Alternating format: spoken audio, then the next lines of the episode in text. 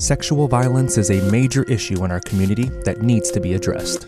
In conjunction with Sexual Assault Awareness Month, Radio Milwaukee is sharing community stories with experts in this complex field. We want you to know up front that this story covers the difficult topic of sexual violence. We also want to remind listeners that you are not alone, and twenty-four seven support is available locally at four one four, two one nine, five five five five. I'm Dori Zori. April is National Sexual Assault Awareness Month, and here at eighty-eight point nine, we're doing our part to bring attention to this difficult issue. And we're learning from trusted local experts, experts like Simone Stovall-Kilgore. Um, I am a trauma therapist at Aurora Healing and Advocacy Services, now Advocate Aurora Healing and Advocacy Services, where we specialize in therapeutic approaches to healing for se- sexual assault survivors and survivors of domestic violence as well.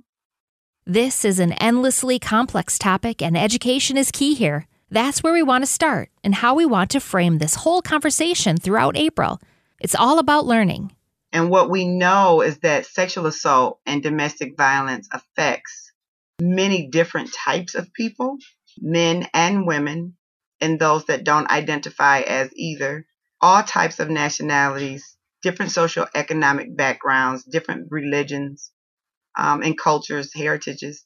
So we know that it affects many, many people, and we don't really recognize us in other survivors. We don't see it the same, you know. Certain things that are attached to sexual violence, whether it be shame or guilt or fear, anxiety, we know that we have so much in common with other survivors. And so you're never alone in this fight. You're never alone in this stance of being a survivor, of being a person who wants to be free from it and to heal from it.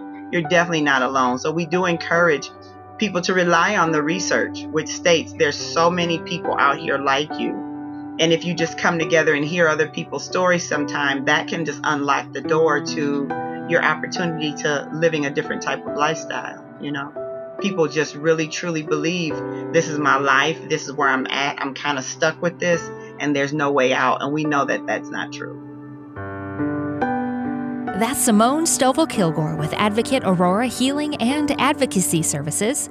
We'll be hearing more from her and other experts during National Sexual Assault Awareness Month. We've also built a webpage with lots of local resources offering immediate twenty-four seven help. You can find it at radio milwaukee dot org slash S A A M. That's radio milwaukee dot org slash S A A M.